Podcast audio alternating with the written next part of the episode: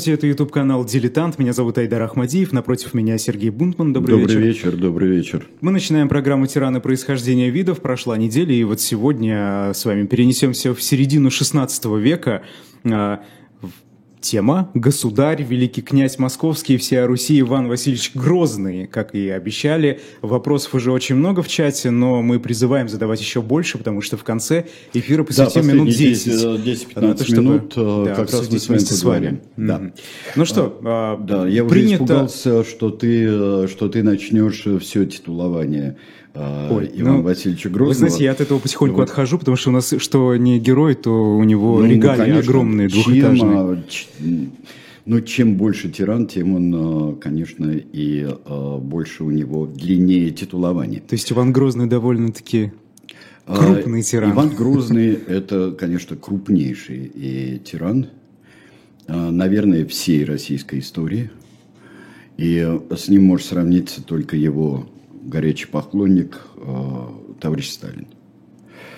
Горячий поклонник его в, во второй половине жизни, во второй половине правления Сталин стал горячим поклонником и, э, находя себе какую-то и психологическую, и еще и, может быть, историческую легитимность для всего того, что он делал, он искал аналоги в истории, вот в связи с поворотом, который произошел в середине 30-х годов, поворот, собственно, к истории и к э, историческим интересам России, а не некой абстрактной революции и утверждение некоего царства коммунизма рабочих и крестьян э, на земле. То есть вот э, восстановление и построение новой коммунистической своей империи – это было предпринято, конечно, в середине 30-х годов. Но Вы знаете, сейчас... я, я да. слышал несколько раз, а не только Сталина на вас не хватает, но и Грозного на вас не хватает. А, ну, конечно, это, вот это прямой ход, и это было настолько серьезно внедрено а, в мозги людей и с таким усилием, гораздо большим, чем все аналоги, будь то Петр, будь то Александр Невский и другие я бы сказал, ориентиры в русской истории вот почему? для того, чтобы оправдать. Почему именно Грозный? Сейчас мы попробуем раз, э, разобраться. И для этого, конечно, вернемся. Я э, совершенно не ставлю своей целью сейчас подробно говорить об этапах э, и становления Грозного и как человека, и как э, э, великого князя, потом царя.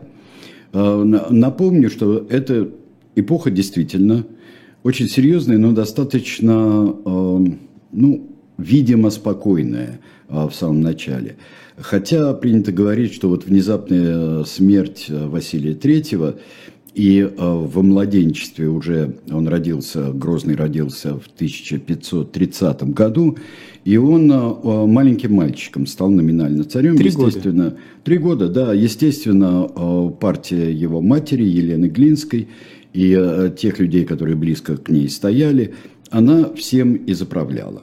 Всем и заправляла до поры до времени, пока э, не произошло такое показательное событие, ну, вовсе не такое, как, наверное, показывает Эйзенштейн, что там э, большую речь говорит совсем юный э, Иван, Иван Васильевич, но э, здесь и характер его проявился в том, когда затравили собаками э, Шуйского, Петра Шуйского, затравили собаками, и началась такая серьезная месть. Но это уже 40-е годы, это 45-й, 46-й год.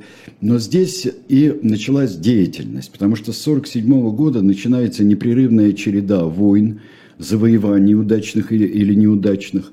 И начинается, собственно говоря, царство, потому что царем он стал не просто, и э, первый раз – великий князь Московский становится царем, то есть императором, фактически императором.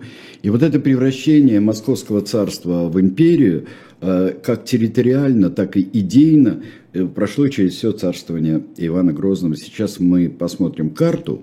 Вот э, мы тут видим, а, видели реконструкцию Герасимова по останкам Ивана Грозного – ну, конечно, бесконечная дискуссия. Герасимов тут неправильно сделал, тут неправильно восстановил.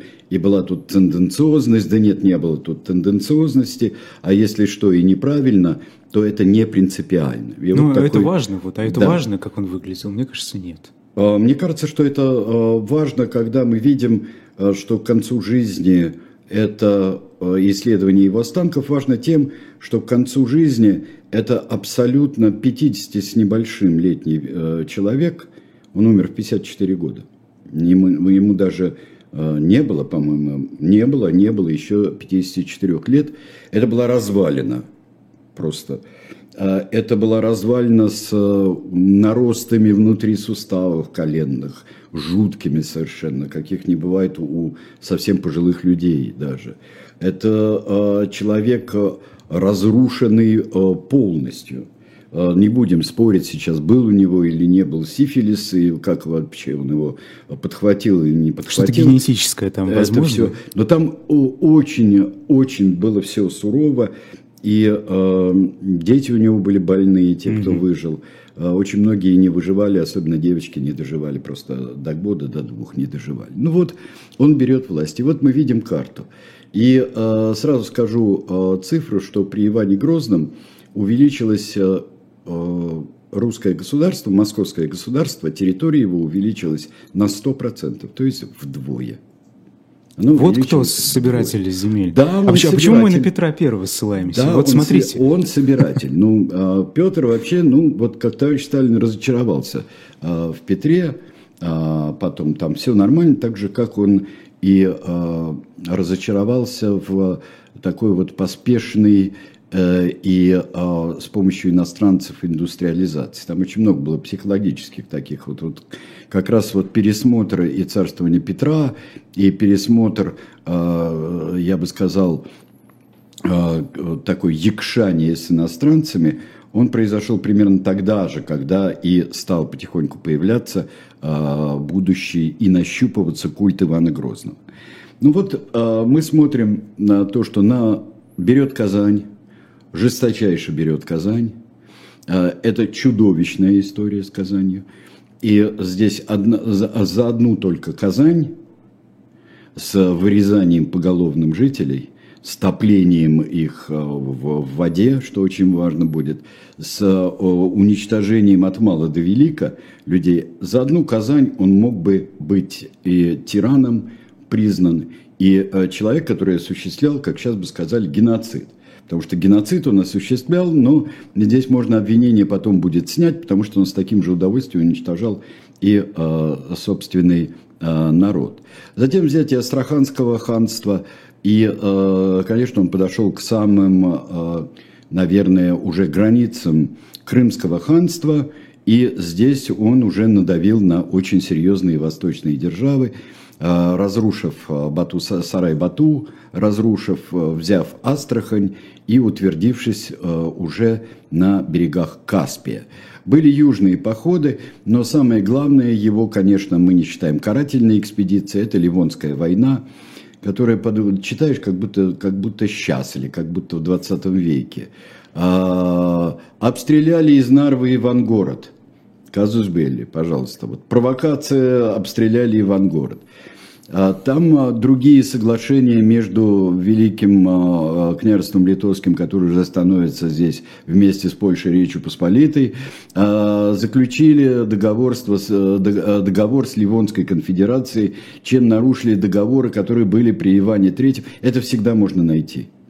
Это всегда можно найти. Но, скажем так, что если, да, торговые пути очень важны.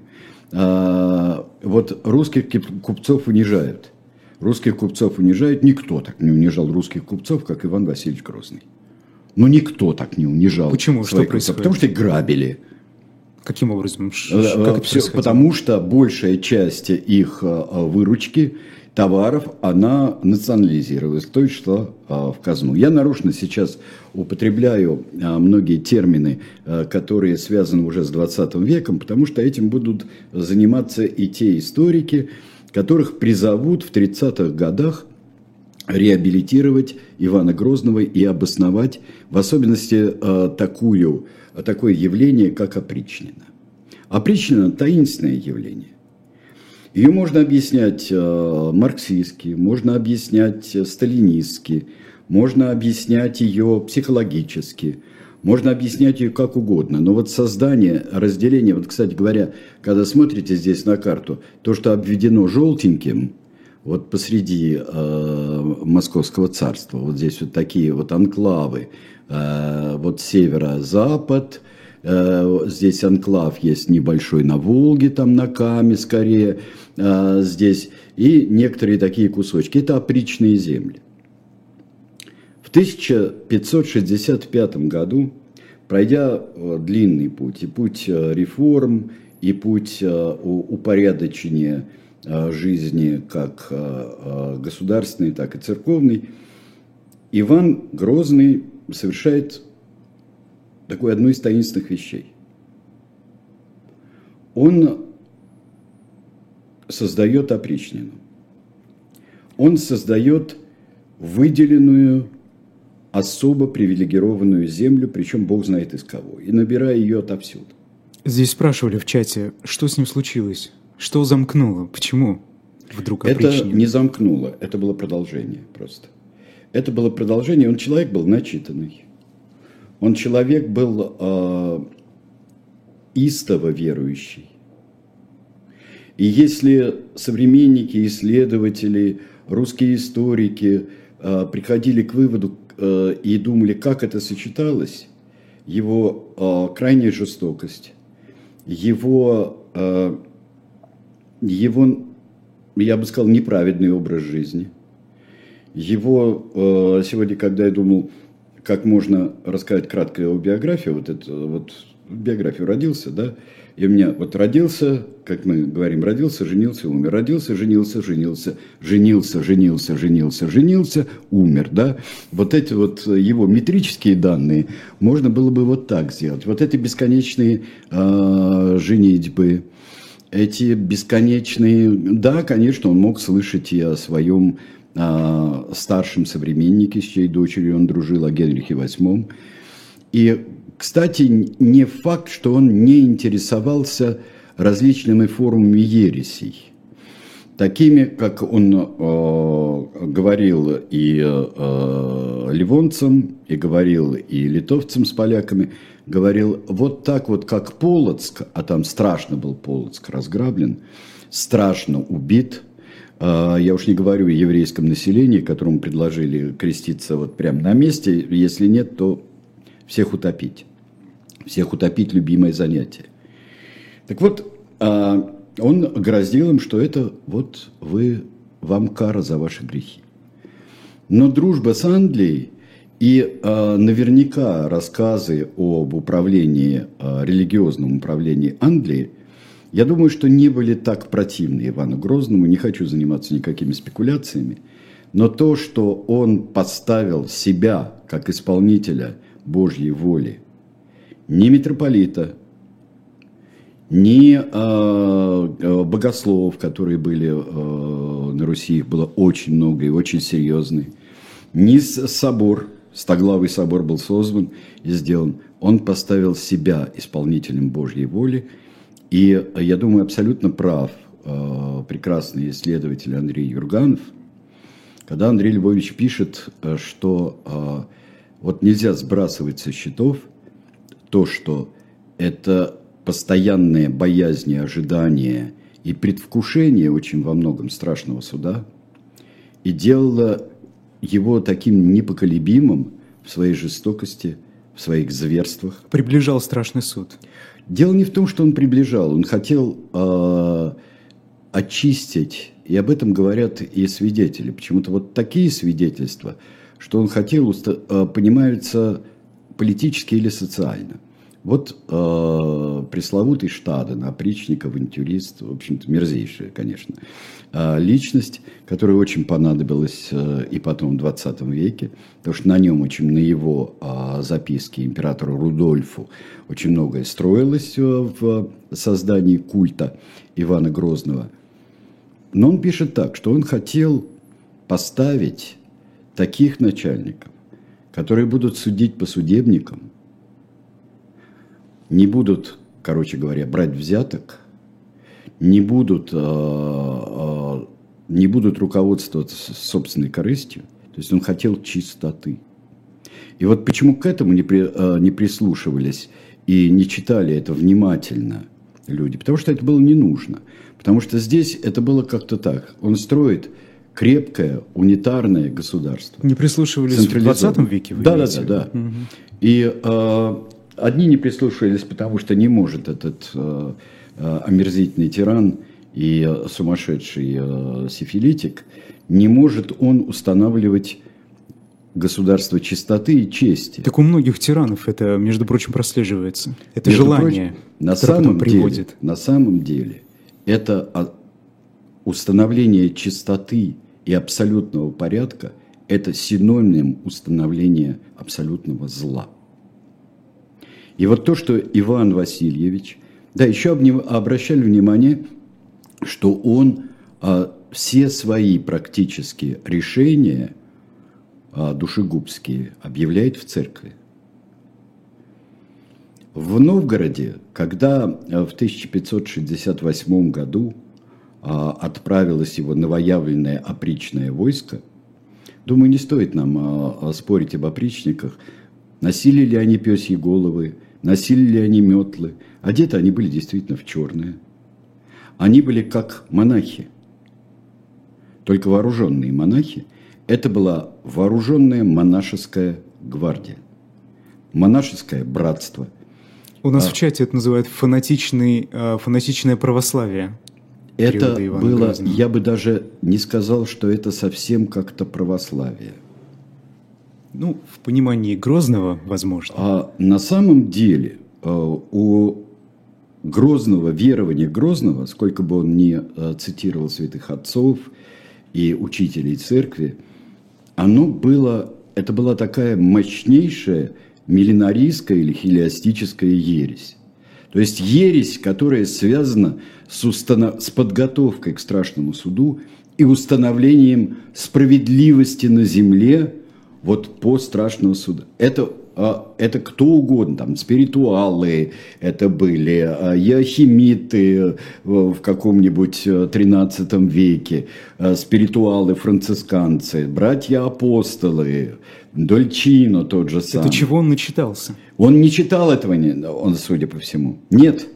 Но это вот установление справедливости и ощущение своей миссии, что он может карать, это, мне кажется, было главное. Зачем ему понадобилась Казань и увеличивать территорию настолько? А территорию надо... Вот это еще... Казань это ранее.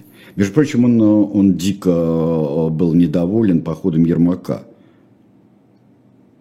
Почему? Куда там? У нас э, с, э, с тамошними, э, у нас и так как-то испортились отношения, и так тяжело, а еще туда лезут Строгановы со своими бандитами. Бандиты – это Ермак и, и казаки, которые с ним пошли. Но, по счастью, в самое последнее время поход Ермака был успешен не для него, а для Москвы. И он победил Кучума, это совершенно неожиданно, как будет э, в XIX веке взять и Туркестан, например. Взяли в чем, Туркестан, в чем а зачем? В чем секрет? А это не так важно сейчас.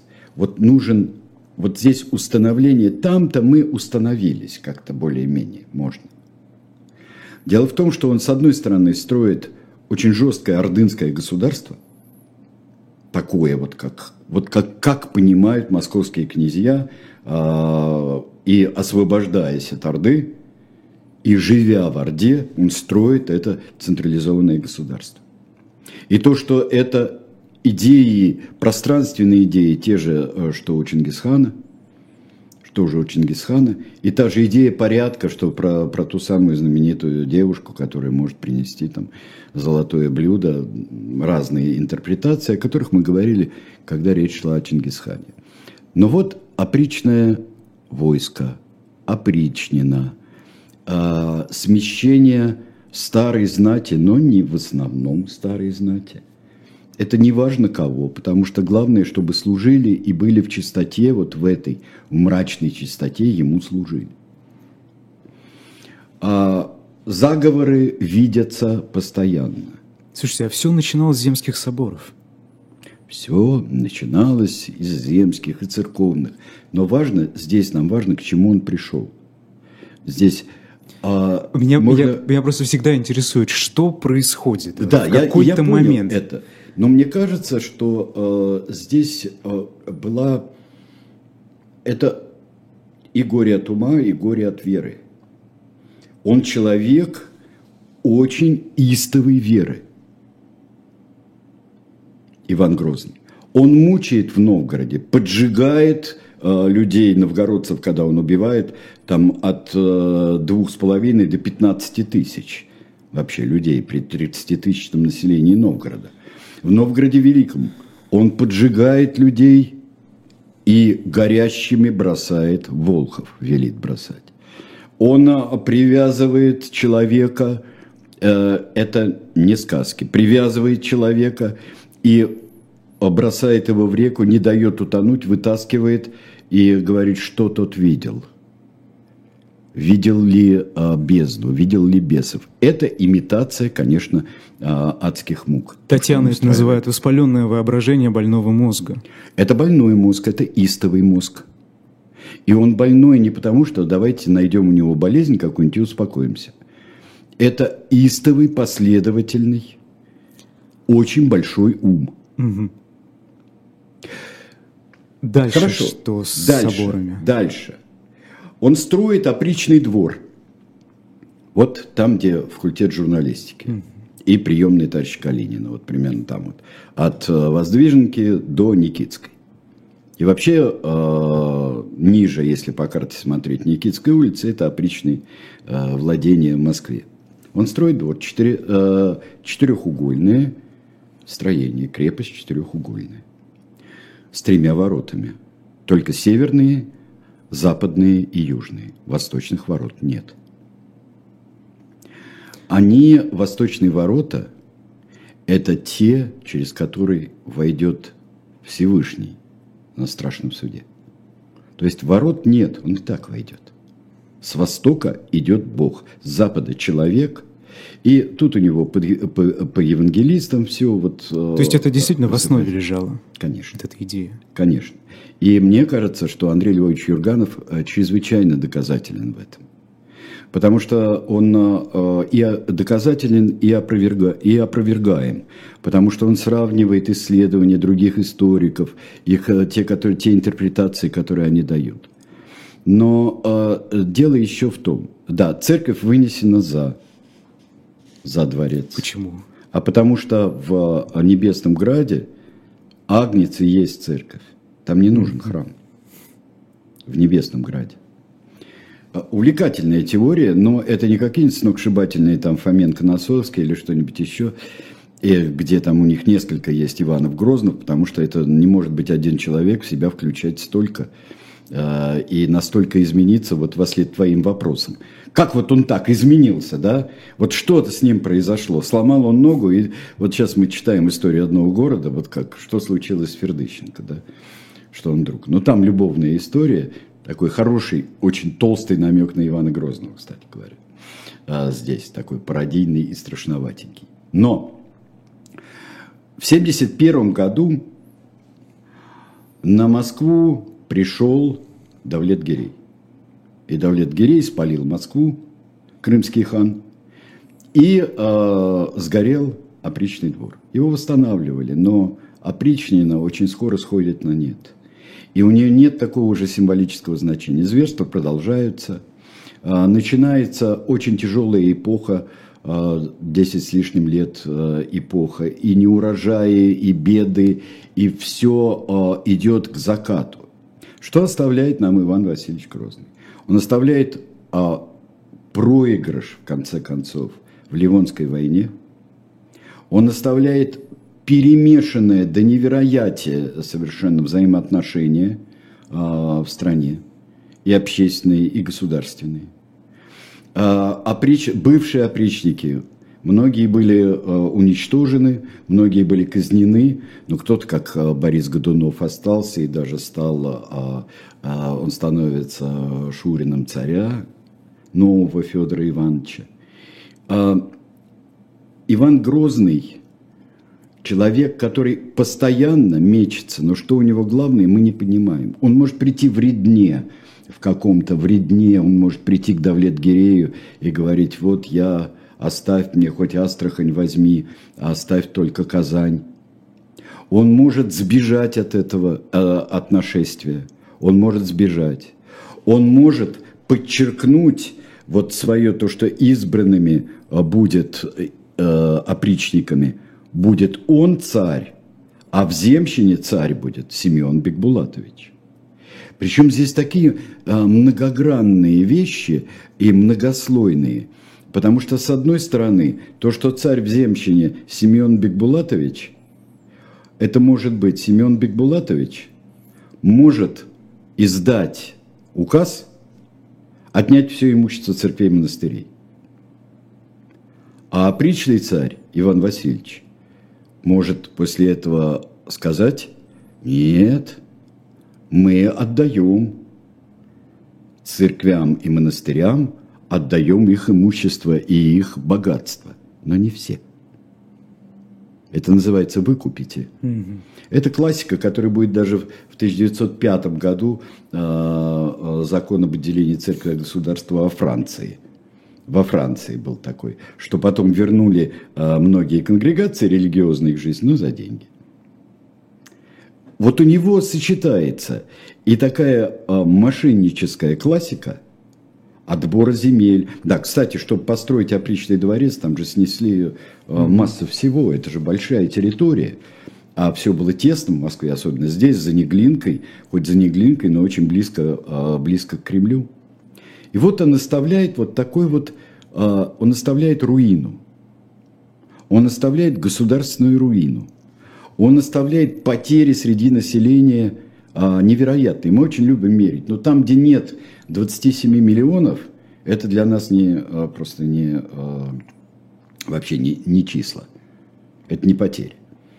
А там, а, причем погибают замечательные полководцы, или погибают, или сбегают, как Курбский. Кстати, внимательно надо читать э, переписку Курбского, не только когда вас на филфаках заставляют э, читать это. Внимательно, потому что э, если вдуматься и если читать исследования – хорошие. Того же Юрганова, многие вообще. Замечательные есть историки этой эпохи, как Владислав Дмитриевич Назаров, э, вот, которого я нежно люблю и почитаю. А, есть а, об этом многое, но если почитать, то первое письмо Грозного – это вообще манифест опричнины, и где мы видим религиозность опричнины. Не нужно пропускать как несущественные а, просто многочисленные цитаты из Писания – и из отцов. Не надо. Так вот, э, Иван Васильевич Грозный, который дружно, как и наш старый приятель Ричард III, угу. Был э, критикуем, скажем так, последующими поколениями. Не почитаем. Новая династия. Одна не удалась, другая удалась. Одна – это Годуновы, Романовы, при Романовых рассказывают истории про Ивана Грозного серьезные. 18 век Ивана Грозного как тирана, как непредсказуемого деспота изображает. Он э, понимает, что это, да, вот человек, который завоевал то, все, пятое, десятое, вот Казанское царство наше, Страханское вот здесь вот наше – Петр еще добавит, вернет там, а, как бы вернет а, нам выход в Балтийское море. Кстати, вот отсутствие перспективы у Ивана Грозного. Он Ливонию это завоюет, а корабли строить не собирается. Зато раздает, как его подруга Елизавета, раздает каперские патенты. Ну, то есть он раздает, причем иностранцам. Здесь товарищ Сталин не прав, что он иностранцев не привечал сброда было невероятное количество в, э, в Москве. хоть он и в 1580 году уничтожил а, немецкую слободу, но сброда было полно. И он дает вот, грабить шведских купцов, грабить немецких купцов. Пожалуйста, раздает идут. патент, как, как mm. Елизавета. Примерно Интересно. так. Вот, что вам, Фрэнсис Дрейк какой-нибудь. И вот э, мы подходим к тому, что э, Иван Грозный становится э, через Карамзина, становится, Карамзин дает поучение царям, что так нельзя. И вот то, к чему привела, и смута, вот все это. Как это с Ричардом Третьим. Да. Карамзин выступает в роли Томаса Мора очень mm-hmm. во многом. Также и выступают историки XIX века. Но э, в 20 веке, после революции, происходит затык. С одной стороны, они все, э, все кровопийцы, все мерзавцы, все цари, кто бы они ни были. Самые популярные книжки э, – это «Личная жизнь и разврат царей и цариц». Э, вот это пишет только ленивый, не пишет об этом. Но в 30-х годах начинается пересмотр.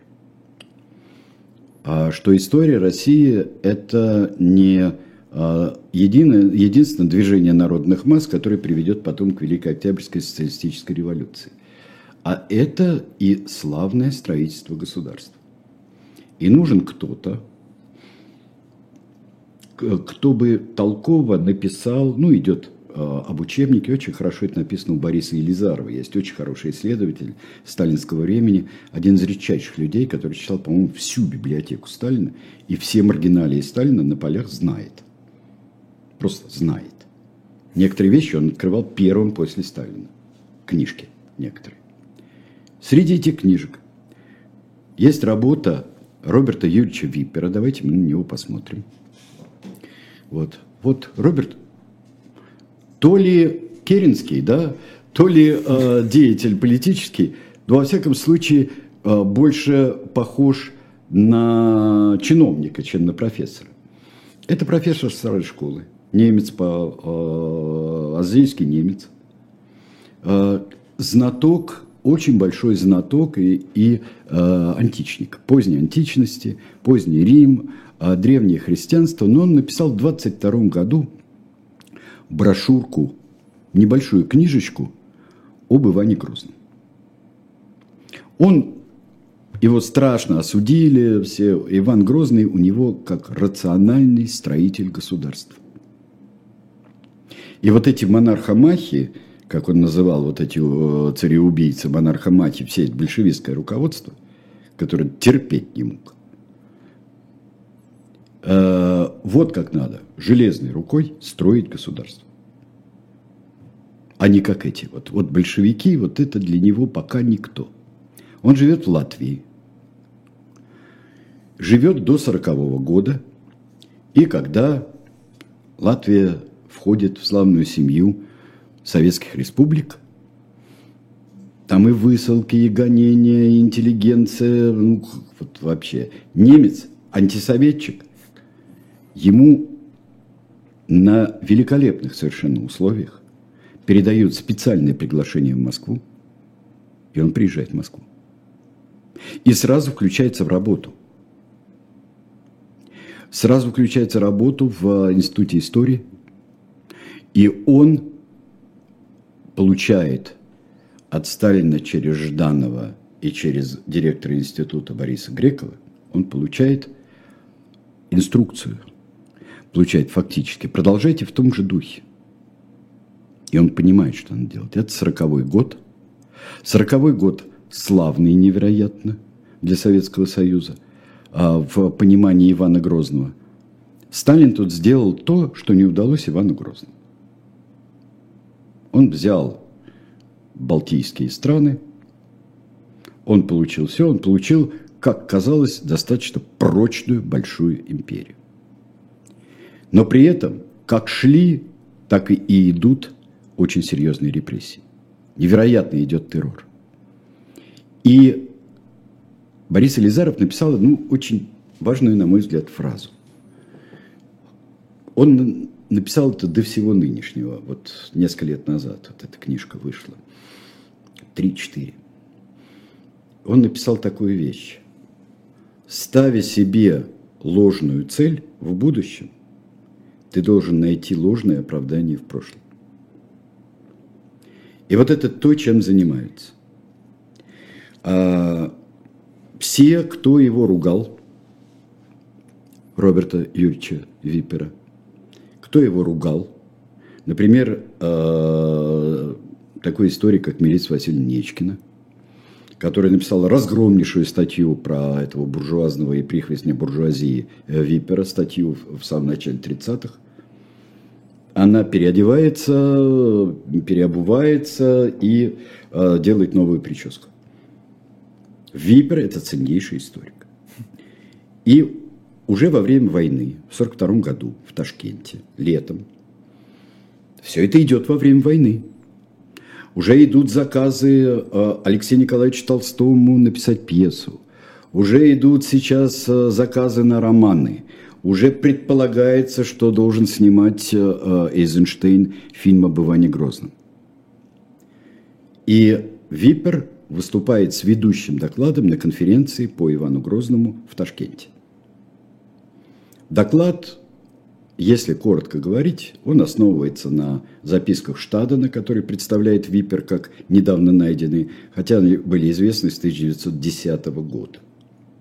Но он их смотрит – что Штаден по заказу своих императора Рудольфа, то есть своих западных хозяев, Штаден пишет план, как завоевать Московию. Ну, там похоже на то, там есть. Он говорит, что туда надо столько-то, туда столько кораблей, а вот э, там опричный дворец можем взять, там э, 200 человек хватит, здесь то, здесь то, пятое, десятое. И э, он оправдывает абсолютно четко и ясно весь террор Ивана Грозного. И оправдывает так, он говорит, чистка личного состава произошла после 1972 года. Чистка личного состава. То есть, когда упраздняется опричнина формально, то есть точно mm-hmm. так же, как э, читаем тупо, и это не будет неправильно, читаем, то есть как НКВД чистят себя сначала, чистят э, те, кто был э, при Минжинском, потом те, кто был при Егоде, те, кто был при Ежове. И вот э, товарищ Берия наводит порядок. Нашли оправдание в прошлом. Это абсолютное оправдание. И вот то, что человек всеми силами строит сильное русское государство, это оправдывает его действия, более того, делает их необходимыми. И это не Петр первый, который вот а, в даже каком-то своем детском и наивном, хотя и жестоком, он все-таки, ну, вот так, э, обращается к нему, там, Минхерц могут обращаться, там, э, там, господин Бомбардир, там, еще, э, и как-то описывает Алексей Толстой. И вот такая вот детская расположенность, такая простоватость э, страшного достаточно Петра – и ну что делать, ну если погибают э, там люди? Что делать, если нерадивые? А надо же Петербург строить, надо э, колокола переливать на пушки, надо вооружать армию, надо здесь полки обувать, одевать. И, конечно, это какими-то потерями. Это фигура времен великих строек для Советского Союза. Это фигура времен э, Беломорканала, времен Днепрогесса, времен там заводов на Урале. И вот э, и, и это вот великие такие стройки которые и с иностранцами мы будем делать, и пускай помогает. Вот это великий такой вот, действительно великий перелом. А здесь что-то другое наступает. Здесь наступает а, тяжесть невероятная и долг царя-реформатора, который, мне кажется, что Сталин очень точно чует здесь, Извините за эти спекуляции, терпеть не могу. Сталин вышел, закурил трубку и подумал, двоеточие, то-то, то-то, то-то и то-то. Вот. Но мне кажется, что здесь ясно было вот это величие, величие миссии, что это его крест в чем-то, что он должен наводить порядок и чистых отделять от нечистых, что он должен это делать. А, Випер с маленькими замечаниями э, пишет эту работу, большую работу. Э, Випер доживает вот до, до, до тех времен, чуть-чуть доживает э, он до начала 50-х годов, когда э, можно сказать, что вот этот видимая мощь и величие и развал э, и в общественных отношениях, и развал во всем, не говорю уже о сельском хозяйстве, который застали соратники Сталина в 1953 году, Випер при этом присутствует. А, снимает фильм «Эйзенштейн». Не получается так, как хочет Сталин. Это долгий разговор о том, что хотел сам Эйзенштейн, но что привело, покажите нам следующую картинку, где будет очень многое ясно. Сталину не понравилось то, что Грозный рефлексирует. Не понравилось, что такая туповатая фигура Малюта Скуратов. И не понравилось, что Басмановы – это такая, наоборот, изощренно-модернистская фигура mm-hmm. со всем этим, с плясками, с а, цветными фрагментами.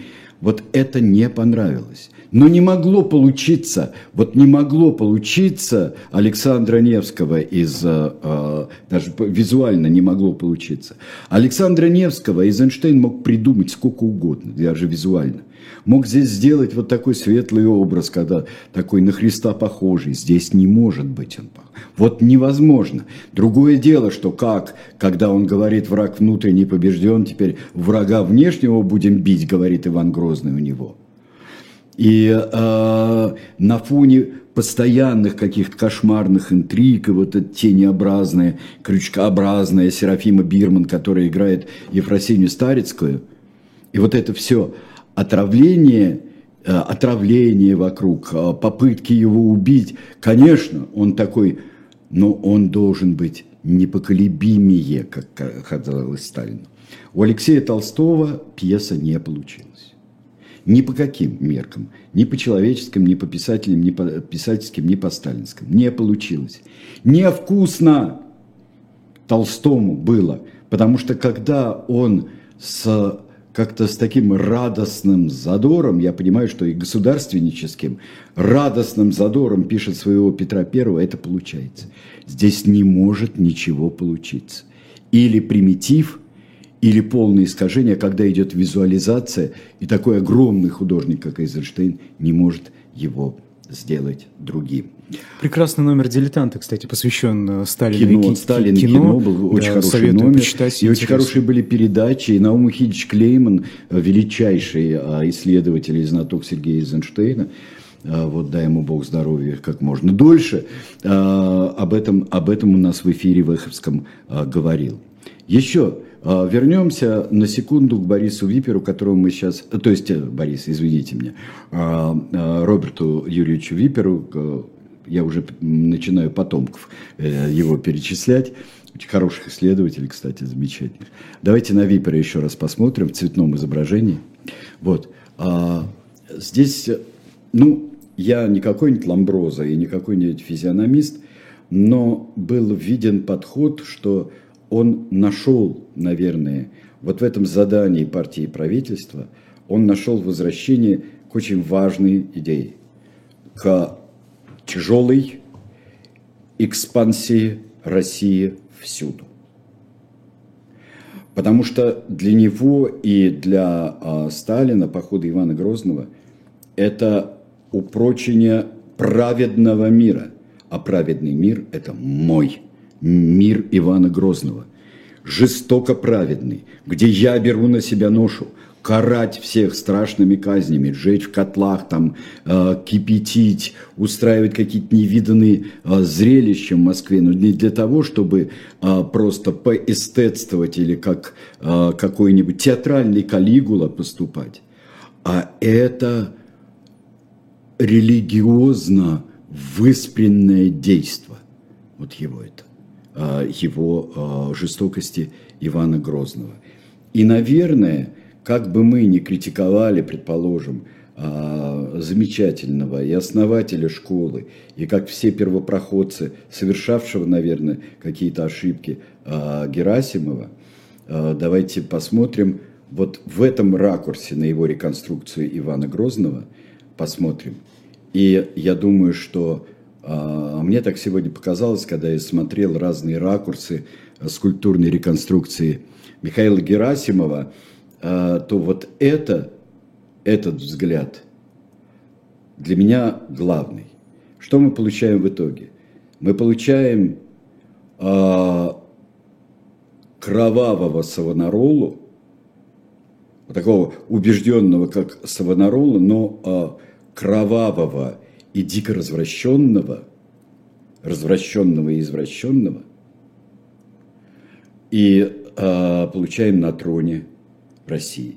Да, конечно, когда вспоминают, что параллельно ему а, были и охота на ведьм, и религиозные войны, и взаимное истребление, и э, чудовищный Генрих VIII, и э, я не знаю что, и пятое, и десятое. Да, это было так. Но нам был преподан урок, как и всем был в Европе преподан урок невероятного совершенно значения. И нам бы его усвоить, а не таскать э, Ивана Грозного из святых э, в сумасшедшие, а будь он святой или сумасшедший, мы его мы не сможем понять и переварить свою историю. Вот в чем беда. Ну что mm. же. Вот. Ну, касаемо фильма, о котором мы только что говорили, почему до сих пор ремейка нет, спрашивают э, зритель, который не подписался, подписывайтесь, пожалуйста. Ну почему Чтобы же? всем, фильм... всем все объяснить. Нет художника, Бондарчук не потянет, спрашивают. Нет, был же фильм «Царь». И как раз и, и э, «Царь» это была коллизия Ивана Грозного и митрополита Филиппа. История с митрополитом Филиппом э, и другими, кстати говоря, э, иерархами православной церкви, которые резко выступали против, это тоже очень поучительная история. И ту расправу, которую устроили с митрополитом Филиппом, и мы предлагали, когда шла дискуссия о том, убивал ли Малют Скуратов или не убивал митрополита Филиппа, соглашайтесь лучше на Малюту, потому что по другой версии, как и с некоторыми другими иерархами, что сам Иван Васильевич уничтожил, он не мог другому доверить, уничтожил и Филиппа, и некоторых других иерархов. Так что, э, товарищи патриоты, соглашайтесь, пожалуйста, на Малюта Скуратова. Будет за кого, на кого свалить. А, я не знаю, возможен ли фильм. Возможен ли фильм? Как сделать? Нужно, чтобы кому-то страстно захотелось его сделать, и кто-то к этому подошел а, с абсолютной, я бы сказал, ответственностью и художественной ответственностью. Вы знаете, когда будет надо, он сам появится, такой фильм. Главное, чтобы художнику хотелось. Да. Алиса спрашивает, а чистил всех, кто попадал под горячую руку? Или как-то избирательно? Это было так же, как и при Сталине, это было совершенно иррационально. Это было абсолютно иррационально. А милости царские бывали. От, как давались, так и отнимались. Доносы были? Доносов было множество. Но донос, я вам скажу, донос – это функция. Донос – это не первично.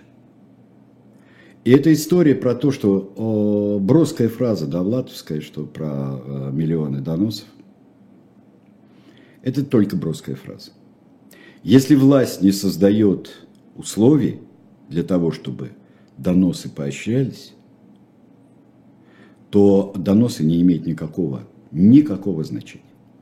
Никакого. Власть первична.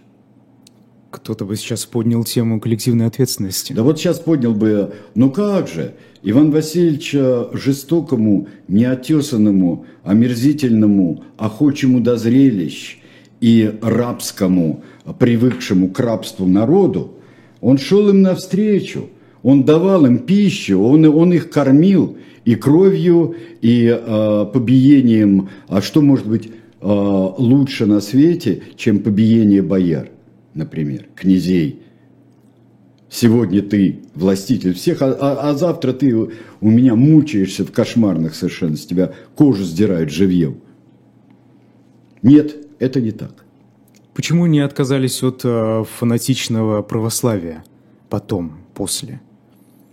Отказались от него? Почему не отказались от православия? А, нет, такого, такого как при Иване э, Васильевиче не было никогда уже.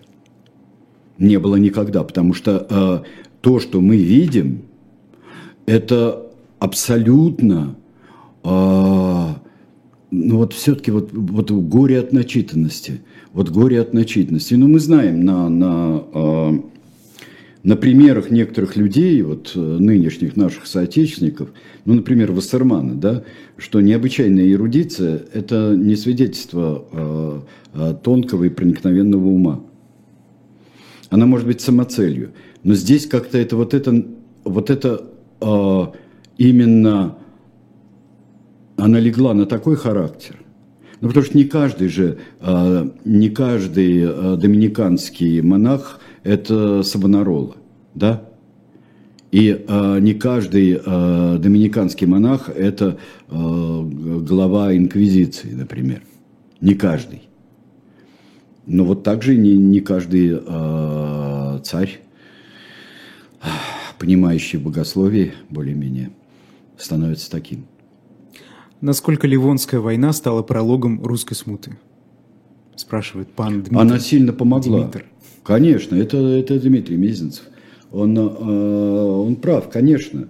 И вот эти э, попытки недоговоренности и э, постоянное желание с, одной стороны приобщить, например, Ливонские земли, но там же отдельная была война с Речью Посполитой, была при Иване Грозном. И там же это все делится как четыре этапа Ливонской войны, которая длится очень долго. Всю опричнину длится она. Но а, даже больше. Но там же запутались. Почему я говорю запутанность а, государственная? Потому что дед вообще-то оставил очень много договоров, Иван III. Он оставил несколько. Он был лихой человек. Он тоже Новгород загонял, а, загонял еще как. И он построил это ордынское централизованное государство. Но а, такую путаницу, такие недосказанности и такую, оставив ощущение угрозы для всей Восточной Европы и для Юга Европы, оставив, а, я бы сказал, такую совершенно неизвестно куда заходящую угрозу.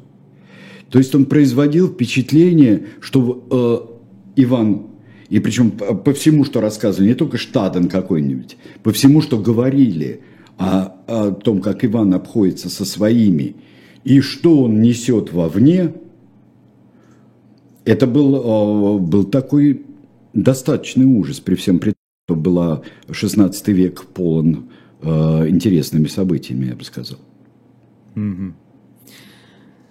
Спрашивают, а что с э, сыном Ивана Грозного? Вы знаете, Был это, ли этот эпизод на самом деле? Это не так важно. А вот скажу я честно, это не так важно.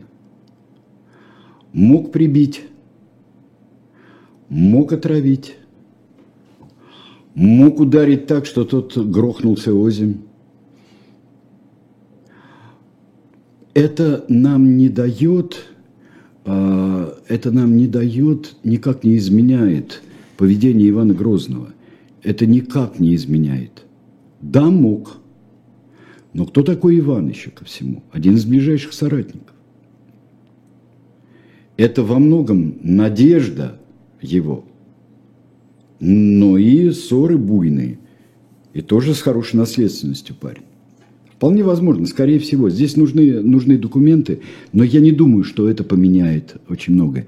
Так же, как а, страшный эпизод страшный в представлениях а, в истории Петра, история осуждения и, э, и смерти царевича Алексея. Но, может быть, оно высвечивает, это то, что, а, что высвечивает нам Петра очень серьезно, но никак не меняет суть и его действий, и его а, видения мира и своей страны. Зачем нужны были патенты, если у России флота не было? Без разрешения чужим грабить дядькам. не могли? Так нет, это чужим дядькам. Они... Дело в том, что у человека, он, если он э, ограбит купца какого-нибудь, если он ограбит шведа, э, то э, он совершенно в другом статусе, если его поймают. А он здесь, он на службе у царя, он привати, то, что приватирами потом называться будет.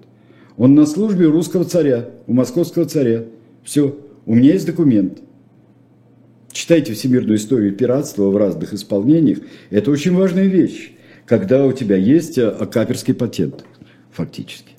Mm-hmm. Ты гораздо больше вещей безнаказанно можешь сделать. Господи, как мне хочется освободиться даже от а, взгляда на Ивана Грозного. Вот. И а, как мудро, что его нет на памятнике тысячелетия России. Как это мудро. Почему нет? Его нет там. А почему? Неудобно. И это хорошее чувство. Ну, неудобно. На памятник-то. Изучаем, делаем, но на памятник, как одну из ключевых фигур – но не хочется. Не хочется, чтобы это была одна из ключевых фигур.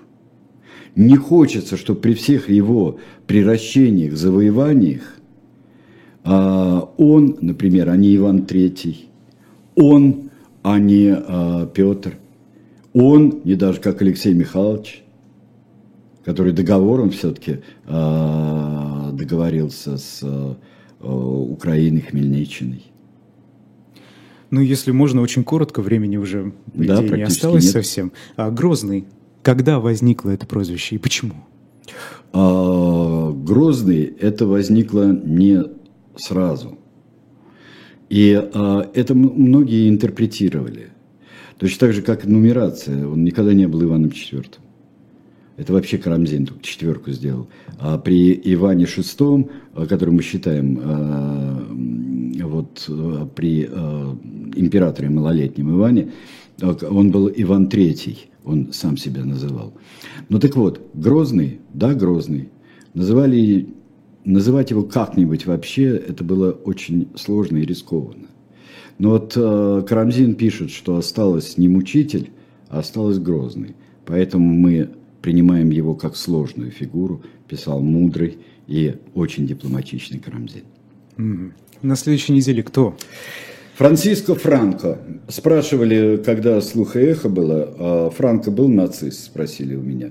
Ну вот, мне кажется, что Франциско Франко, раз спросили, он а, достоин передачи достоин передачи. Так что не будем откладывать.